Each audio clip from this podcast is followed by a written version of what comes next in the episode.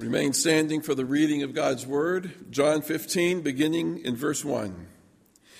I am the true vine, and my Father is the gardener. He cuts off every branch in me that bears no fruit, while every branch that does bear fruit, he prunes, so that it will be even more fruitful. You are already clean because of the word I have spoken to you. Remain in me and I will remain in you. No branch can bear fruit by itself, it must remain in the vine. Neither can you bear fruit unless you remain in me. I am the vine, you are the branches. If a man remains in me and I in him, he will bear much fruit. Apart from me, you can do nothing. If anyone does not remain in me, he is like a branch that is thrown away and withers. Such branches are picked up, thrown into the fire, and burned. If you remain in me, and my words remain in you, ask whatever you wish, and it will be given you. This is to my Father's glory, that you will bear much fruit, showing yourselves to be my disciples. As the Father has loved me, so have I loved you. Now remain in my love. If you obey my commands, you will remain in my love, just as I have obeyed my Father's commands and remain in his love. I have told you this so that my joy may be in you and that your joy may be complete. My command is this love each other as I have loved you. Greater love has no one than this, that he lay down his life for his friends. You are my friends if you do what I command. I no longer call you servants, because a servant does not know his master's business. Instead, I have called you friends, for everything that I have learned from my Father, I have made known to you. You did not choose me, but I chose you and appointed you to go and bear fruit, fruit that will last. Then the Father will give you whatever you ask in my name. This is my command love each other. Heavenly Father, this portion of your word is like a fire hydrant. There's so much in it. But I pray that we would take at least this that we are to dwell in Christ, abide in Christ, stay in Christ for it is from Christ that we have life, and He produces whatever He wants to produce in and through us, and that fruit is good and holy and pleasing and glorifying to you. We pray this in Jesus' name. Amen. Please be seated. I don't know about you, but this season of the year is tricky, isn't it? At the end of the holiday season, beginning in Thanksgiving all the way through Christmas, life can be so busy that on this Sunday, we're just worn out. We're spent, right? Or on the opposite end of the spectrum, it can be a really lonely time because life is not that busy. And we see the holidays from Thanksgiving to Christmas and we see families gathering and we think of, of our loneliness, it makes it worse. It's a very dark time. We can come to this time and, and it can be very difficult having gone through that season. Many have expressed uh, to me, and we've had it in our own house, uh, lots of illness this fall. You know, it seems like the colds and bronchitis and etc. just can last for weeks, and people have a hard time getting over it. That just adds to it until we come to this point and you can feel empty, spent. In fact, at the beginning of the week, uh, this is a little bit different rhythm pattern for me because often I would come and preach through the Advent season, and and then you know, Marty or uh, uh, another uh, assistant would, would preach after Christmas, and then I would go to a senior pastor's retreat. That this year is a week later. Now, go and have fellowship with these pastors who just talk about ministry, kind of get recharged and, and ready to come back and ready to go. And this year, at the beginning of the week, I'm thinking, I'm preaching two more times before I go to that place for refreshment. And they had the sense of being spent. I wondered if I might happen to get an, an empty glass in the children's sermon in the box. Because what an apt description that would be. Do you feel like that at all this morning? It's the end of the year. You've spent yourself. You're empty. What do you do when you're thirsty and you have an empty glass? I think we all have running water in our homes. We go to the spigot. I somebody's going to turn around and say, "No, my water is you know not working right. The well was some problem." But um, I saw somebody looking and smiling. I thought maybe that's true. But we go to the, the spigot and turn the water on where there's a, an ever giving stream of water so that we can fill our cups and then we can drink it and be refreshed. Where do we go spiritually? It's interesting to open the Word of God and study it in preparation. That was just life giving and filling to me as I would, because I don't give what I have to give. I give what God has to give. And if you are feeling empty and it's kind of dry, it's been a, a, a hectic time and you're spent, or a lonely time and you're, you're down, or a sick time and, and you're just struggling along, where do you go for that spiritual refreshment? We go to the Lord. How do we go to the Lord? We go to Him through His Word. And that's what this passage is all about. Jesus says, I am the vine, abide in me. Now, I read from the New International Version, the NIV, and it says, remain in me. The Greek word translated remain or abide can have a shallow sense, like stay there, or a fuller sense of live with me. Stay there is like the pet. Uh, we uh, used to have a dog. Her name was Lucy. She provided several illustrations for me. Uh, this is we had a parlor trick uh, that we would show off at uh, dinners at our house, and and uh, we would put a plate. you would clean plate. You know, the food would be eaten off of it. There'd be vestiges of food on the plate. We say, Lucy, stay.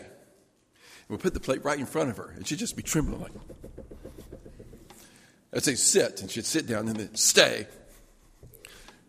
And I'd say pray, and she'd go like that. I would do the hands, she would do the bowed head. Okay, and then she'd leap on that plate. Remain does not mean stay in that sense. It's the fullest sense of the word. It's more like when a marriage is in difficulty and it seems to be about to fall apart and people would depart from each other when the said, No, stay with me. Let's work out our lives together. It's that kind of thing that I think is better translated abide in me and I in you. It's the fullest sense of the word that we are to work out our lives in Christ, with Christ, He in us. And it's this connectedness that is the connection between a branch and the vine. When there's a disconnect, the branch is dead and, and withered. Now, I don't know that anybody here owns a vineyard and produces grapes. It's a much better illustration than what we do have in our yards because grapes produce, uh, uh the, the, vines produce grapes that are food. It, the fruit of the, the vine is what the Lord chose to use to symbolize his blood shed for the remission of our sins. There's so much in that that it is nourishing to us. But in our yards, we have oak trees. You can't eat the acorns. It's a limited illustration, but it's right there for us. And we can look out on their yards and we can tell when the branches are dead. Not at this time of year. They all look dead, don't they? But in the spring, when the leaves come out, the dead branches stand out. They might look like they're connected to the tree, but they're dead branches because the sap of the tree is not flowing through the branch and it's not producing any leaves. Jesus sets up an allegory with the vines, and, and perhaps with the visualization of the oak trees, you, you get it even more. And Jesus says, I am the true vine, and my Father is the gardener. The setup for this allegory, it's an allegory because there's more one point of connection And Jesus establishes He's the vine, the Father's the gardener, we are the branches. But in the first part, the setup of the allegory, is just about Him and the Father. What's the point of these first two verses in verses 1 and 2? The Father cuts off every branch that bears no fruit. Jesus is addressing the Pharisees. The Pharisees would claim to be the true teachers of Israel. That's why Jesus says, I am the true vine, not the Pharisees. They're the false teachers. He's the true vine in another sense, too. In the Old Testament, the image of a vineyard is applied to Israel itself. Psalm 80 talks about how God brought his vine out of Egypt and planted it in the promised land, and it flourishes as he blesses it. What Israel ought to have been was called to be, it never fully experienced because it was faithless in so many ways. They were just a shadow, a copy, a picture of the real man of God, Jesus, who's the perfect uh, Israel, the perfect one, and he's the true vine. The others were just sh- shadows, copies, and he's the fulfillment.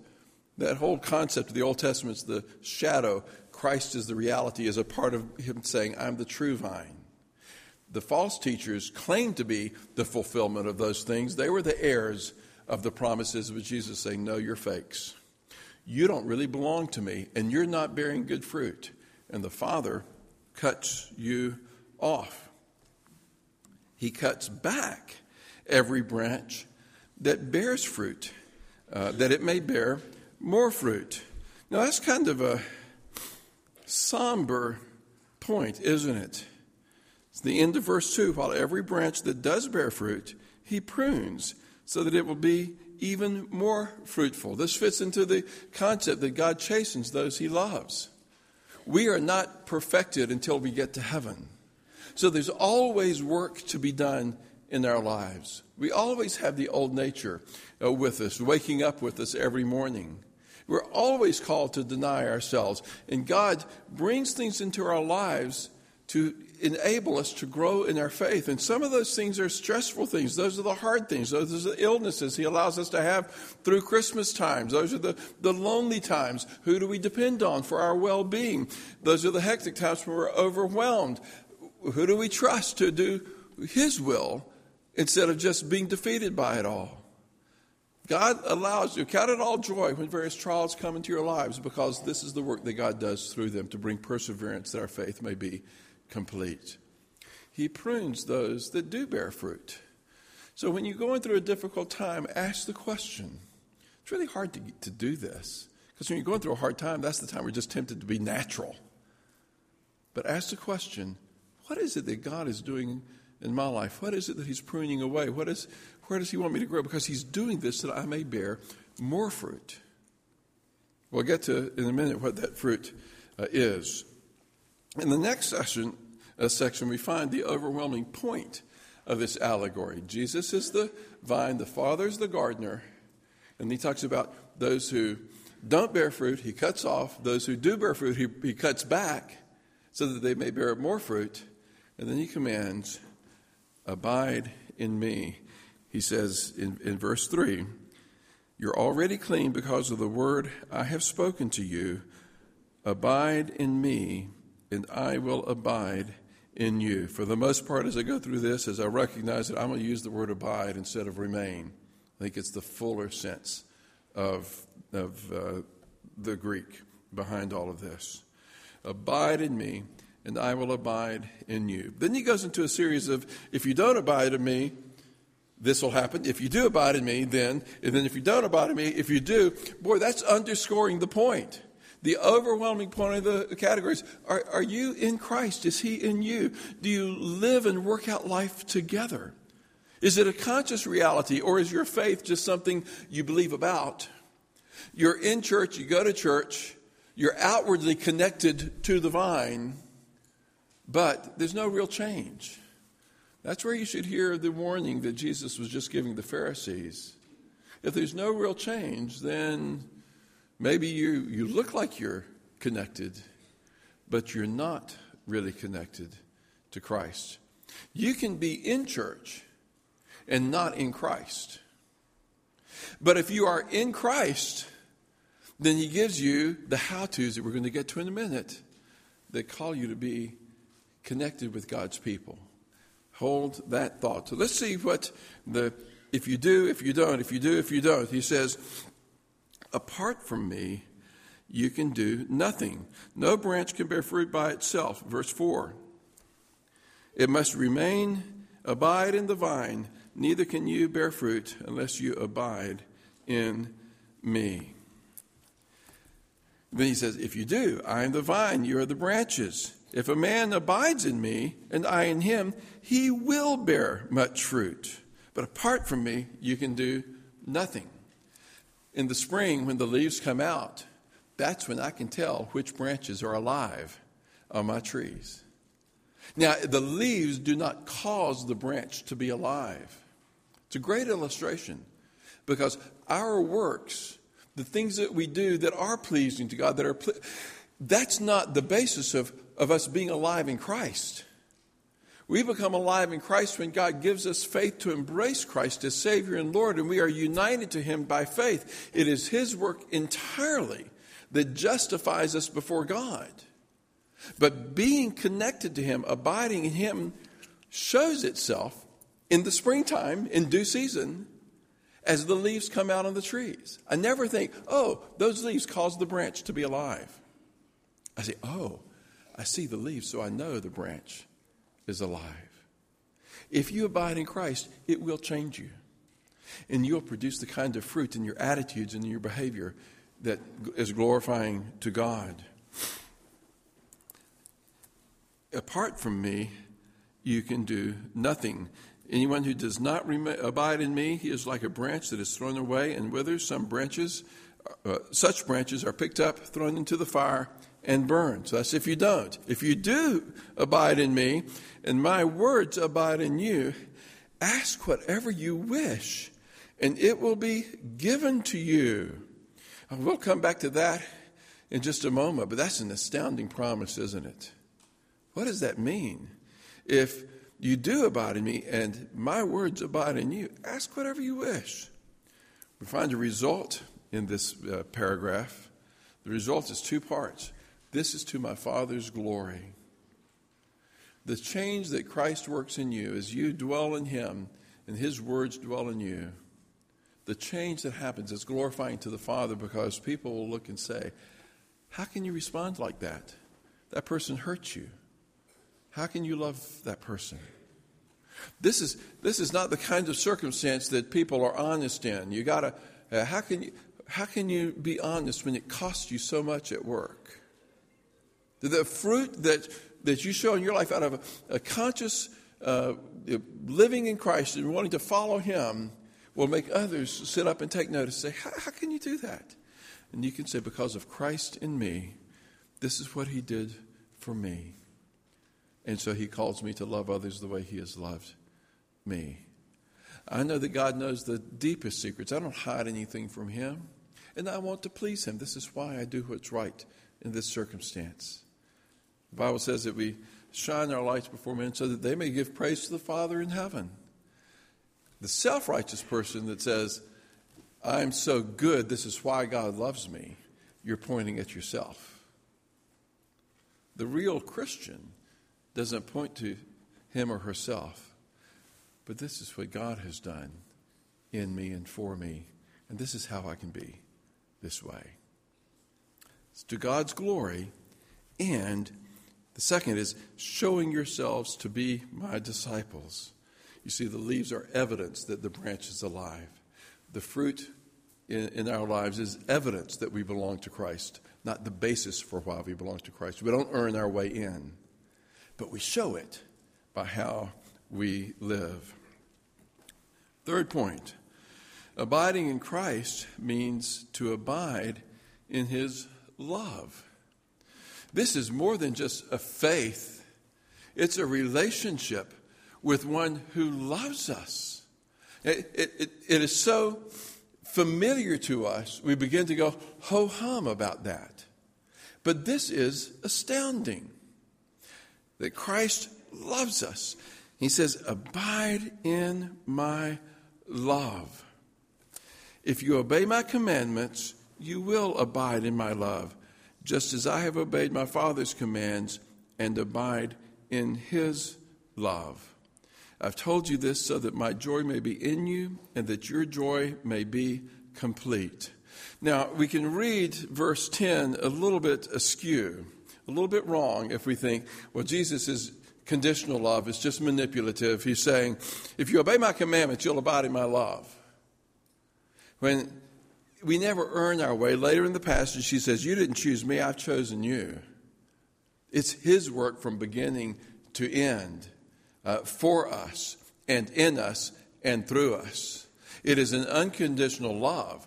But He's saying, when you have this relationship with me, if you love me, you will obey my commands and know that it's a love relationship. I love you. This is what moved me while you were sinners uh, to give my life for you, to redeem you, to buy you back so that you could go to heaven. You can be with me where I am.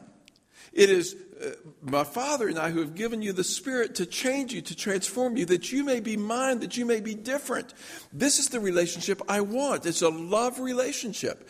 Do you recognize that the God who created the universe loves you? We know it. Do we know it?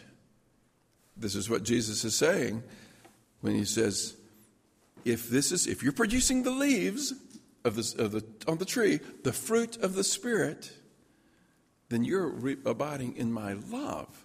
It proves it, it shows it. And he says, I've told you this so that my joy may be in you. What an astounding statement. It's not just so that you can be happy, but the joy of the Lord may be in us. That's a joy that is deeper than all the stresses of life. If you've come this morning and you're the empty cup, you've played out, you've been hurt, you're spent, you're worn out, you're sick, you're lonely, whatever it is, in this fallen, broken world, there's one thing you know. If you belong to Christ, He loves you so much that He gave His life for you. And in giving his life for you, you have the joys of heaven before you that, can, that can't be taken away. Nothing can separate you from the love of Christ. It, there's a security there, a significance there. It's the joy of the Lord, whatever the circumstance, that wells up within you, whatever the circumstance.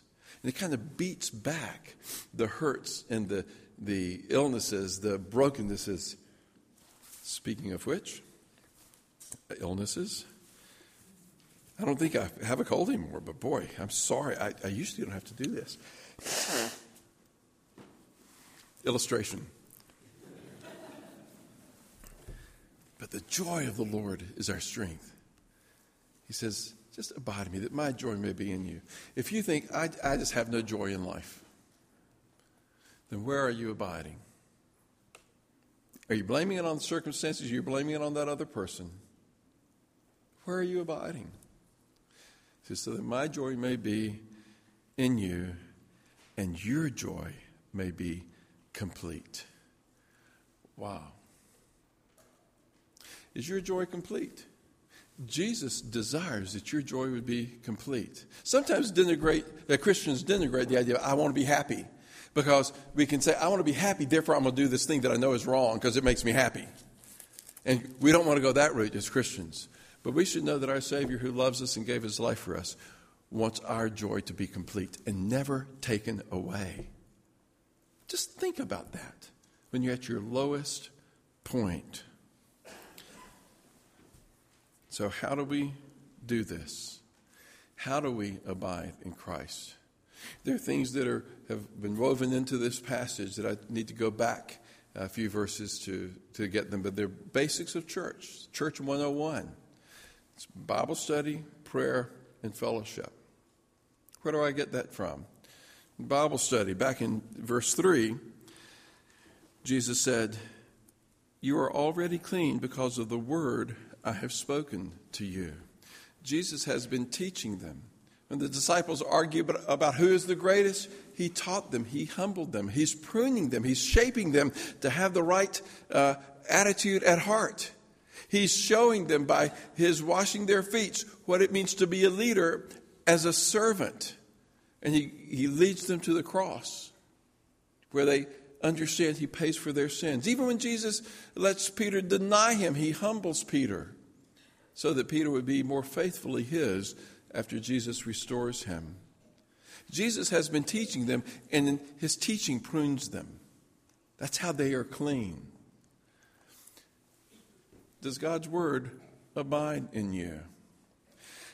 Sometimes we I have this picture in my mind of holding a bucket and an ocean is out there and this, the wave is coming in and is about to break into that bucket. How much capacity do I have to carry the ocean? Very little. Well, the bucket is like the limits of my understanding, the limits of my capacity to understand. And the Word of God is like the ocean. Bible study is like the wave that is breaking, it's pouring into that bucket. Do you know what we often do? We often say, Give me only as much as I can understand. Give me what I have the capacity to get. Instead of saying, Lord, increase my capacity to understand your word as you pour it into my life. That's the hunger and thirst for righteousness. On Christmas morning, we had all of our family together, and this time I chose to do something really odd for devotions. I read from the Puritan Voices from the Pastors, which Mary and I use for devotions. We read the Christmas Eve devotional because I thought it was particularly great, but I knew it was hard to understand, talking about the justice and mercy of God satisfied in Christ. And I set up the family, all my grandchildren. I said, I'm going to read something that you're probably not going to understand. And I'm going to read it next year too. And I'll read it next year too until you understand it. And so, but I'm not, I'm going to read it and I'm going to send it out to them before Christmas next year so that our grandchildren can think about it. And I read it, and my oldest Carter said, Granddaddy, did you understand that? I said, I did, and I can't wait for you to understand it. You see, the, the goal is that we should want to increase in our ability, our capacity to understand and comprehend the Word of God as it is revealed to us, not just to say, This is what I can understand, this is all I want. Do you have that heart for the Word of God? Psalm 1, uh, verse 2 But his delight is in the law of the Lord, and on his law he meditates day and night. That's what it takes to grow in our capacity to understand the Word of God. The, first way we abide in Christ is by abiding in His Word. Secondly, it's by prayer, by praying His will. Look at verse 7. In verse 7, it says, If you abide in me, and my words abide in you. See, that calls back to the Bible study. That we know the mind of God revealed to us in His Word. Ask whatever you wish, and it will be given you. The reason this is not the health and wealth gospel is that phrase, and my words abide in you. Later in the passage at the uh, end, it says, Then the Father will give you Whatever you ask in my name, then, after what? It says, You did not choose me, but I chose you and appointed you to go and bear fruit, fruit that will last. He wants us to be transformed by His work in us through His Word. And when we are so changed, then God will give us whatever we ask. You know what that means? It means we need to be asking for the right things. If we are asking for the wrong thing, Oh God, let me get away from this, get away with this sin. You know what the loving answer from our Heavenly Father is? No. But there are things we pray for that are not sinful. And God still says no. But underneath every one of those prayers, even for holy things, we should have a deeper prayer. It's exemplified by Christ. When Jesus prayed for something that wasn't sinful, it couldn't be sinful. Jesus is not sinful. And he prayed in the Garden of Gethsemane before he went to the cross Father, if there be any other way, let this cup pass from me. That was not an unholy prayer. But Jesus had a deeper desire. That, he was expressing his desire, he was expressing his humanity. But he knew that was the purpose for which he came. And in that prayer, he was coming to the Father expressing a deeper prayer, but your will, not mine, be done. Is that your deepest prayer? Do you go to God and say, God, this is what I really, really want, but I know I'm supposed to say, but your will be done? We're not going to get what we really, really want sometimes lots of times, if our will is, is conflicting with God's will for us. But if we go to God and say, God, I believe this is a holy prayer. I'm praying for the salvation of someone that I love. I'm praying for provision for this day if, if job's falling apart. Nothing wrong with praying that prayer. I'm praying for fill in the blank. And these are not sinful prayers.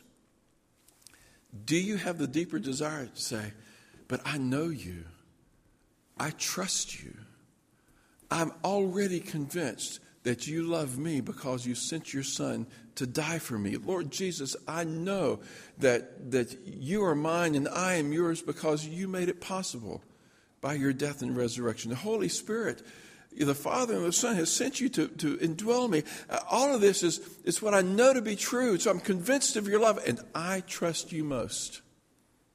Is that underneath all of our prayers? Where we say, I want your will to be done. Because you know everything. I don't know everything.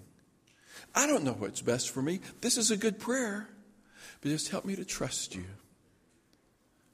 When, we, when our wills are aligned with God's will, then God's will will be done. We will get what we want if we want the right things. But it takes that transforming power in our lives that we would want God to be glorified and His will to be done, even more than what we think is a good thing right now. That's a good prayer to have. That, that's a big subject. I shall preach that next year until you understand it and come back just like with my grandchildren, because I have to preach it to myself all the time. That's not human nature. I fall back into, oh God, why? Why don't you? Lots of times. The third thing is fellowship. And it's not just coffee donut time, that's a, the outward beginning form of fellowship. We have a fellowship time in Sunday school this morning. What grows in our relationships with each other? Jesus says this is the first and foremost thing.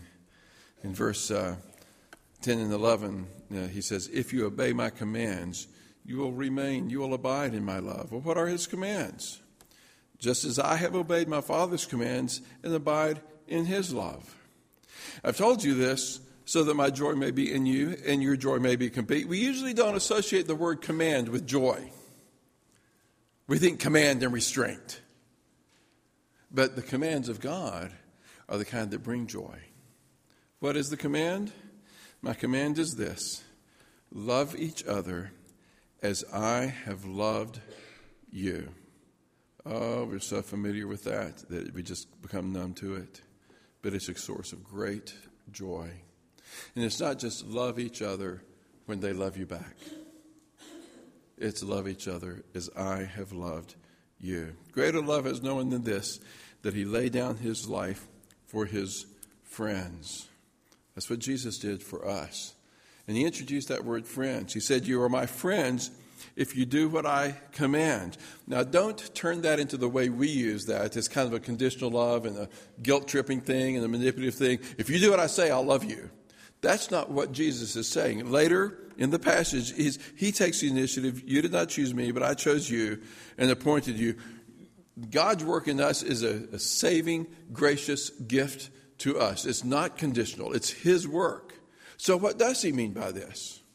What He means by it is the relationship that is the result of the transformation of our uh, receiving Christ as Savior and Lord, our belonging to Him, our abiding in Him, and He in us. The result is not a master servant relationship.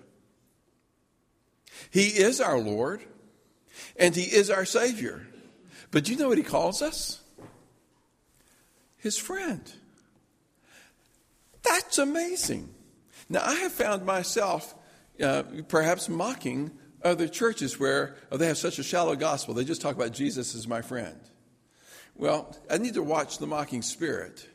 But there is something to be said for if you, uh, if you don't acknowledge Jesus as your Savior, that you don't need Him, you're a good person, and you don't uh, follow Him as your Lord, you don't have the desire to obey Him, and you say, but He's my friend. No, you're actually at enmity with him because you're acknowledging him, you're not acknowledging him as Savior and Lord. But if you do acknowledge him as Savior and Lord, and that's his work in you to give you that kind of faith and trust, do you know what he calls you?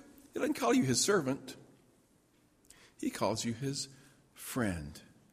And that's amazing. The creator of the universe calls you his friend. And this is what Jesus, uh, this is the work of Jesus from beginning to end. Uh, Jesus chose us for this purpose that we would be his friends. That's what he goes on to say.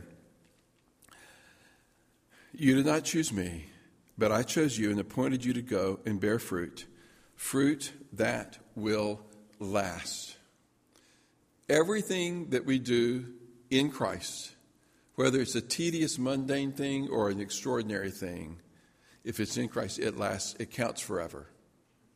It's fruit that lasts. And it begins with loving others, loving other Christians. That's the particular context here. If you have a hard attitude towards another Christian, deal with that. You'll grow faster as a Christian if you deal with that first, because that's the first command Jesus gives. And the fruit of that lasts. Then the Father will give you whatever you ask in my name. You see, if we align ourselves with God's will, it's fruit that will last. And He gives us whatever we ask. And then He comes back to conclude it's like, if we missed it before, this is my command love each other.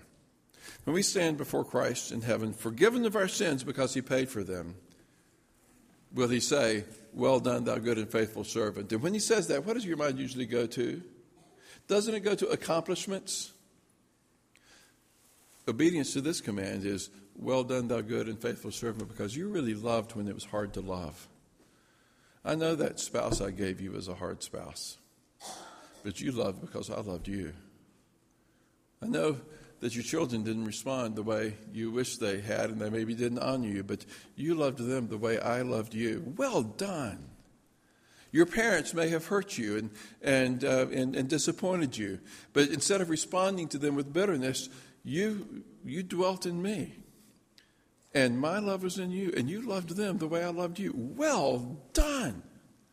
Have you ever aspired to that? That's his first and foremost command here. Is that what we want to hear? Well done, thou good and faithful servant. You loved one another when it was hard. Hmm, that'll change you. Let's pray. Heavenly Father, I pray that you would enable us uh, to abide in you, that we would delight in your word, that we would align our will to want yours most of all and pray for that, whatever we're praying for. And I pray that you would enable us to be obedient to the command to love one another. And when there are obstacles to that, help us see what those obstacles are because they're rooted in our own sinful nature. I pray that you would do this work in us, that the fruit you produce in our lives will be the fruit of the Spirit, the love, the joy, the peace that counts forever. That you would say to us on that day, Well done. We pray this in Jesus' name. Amen.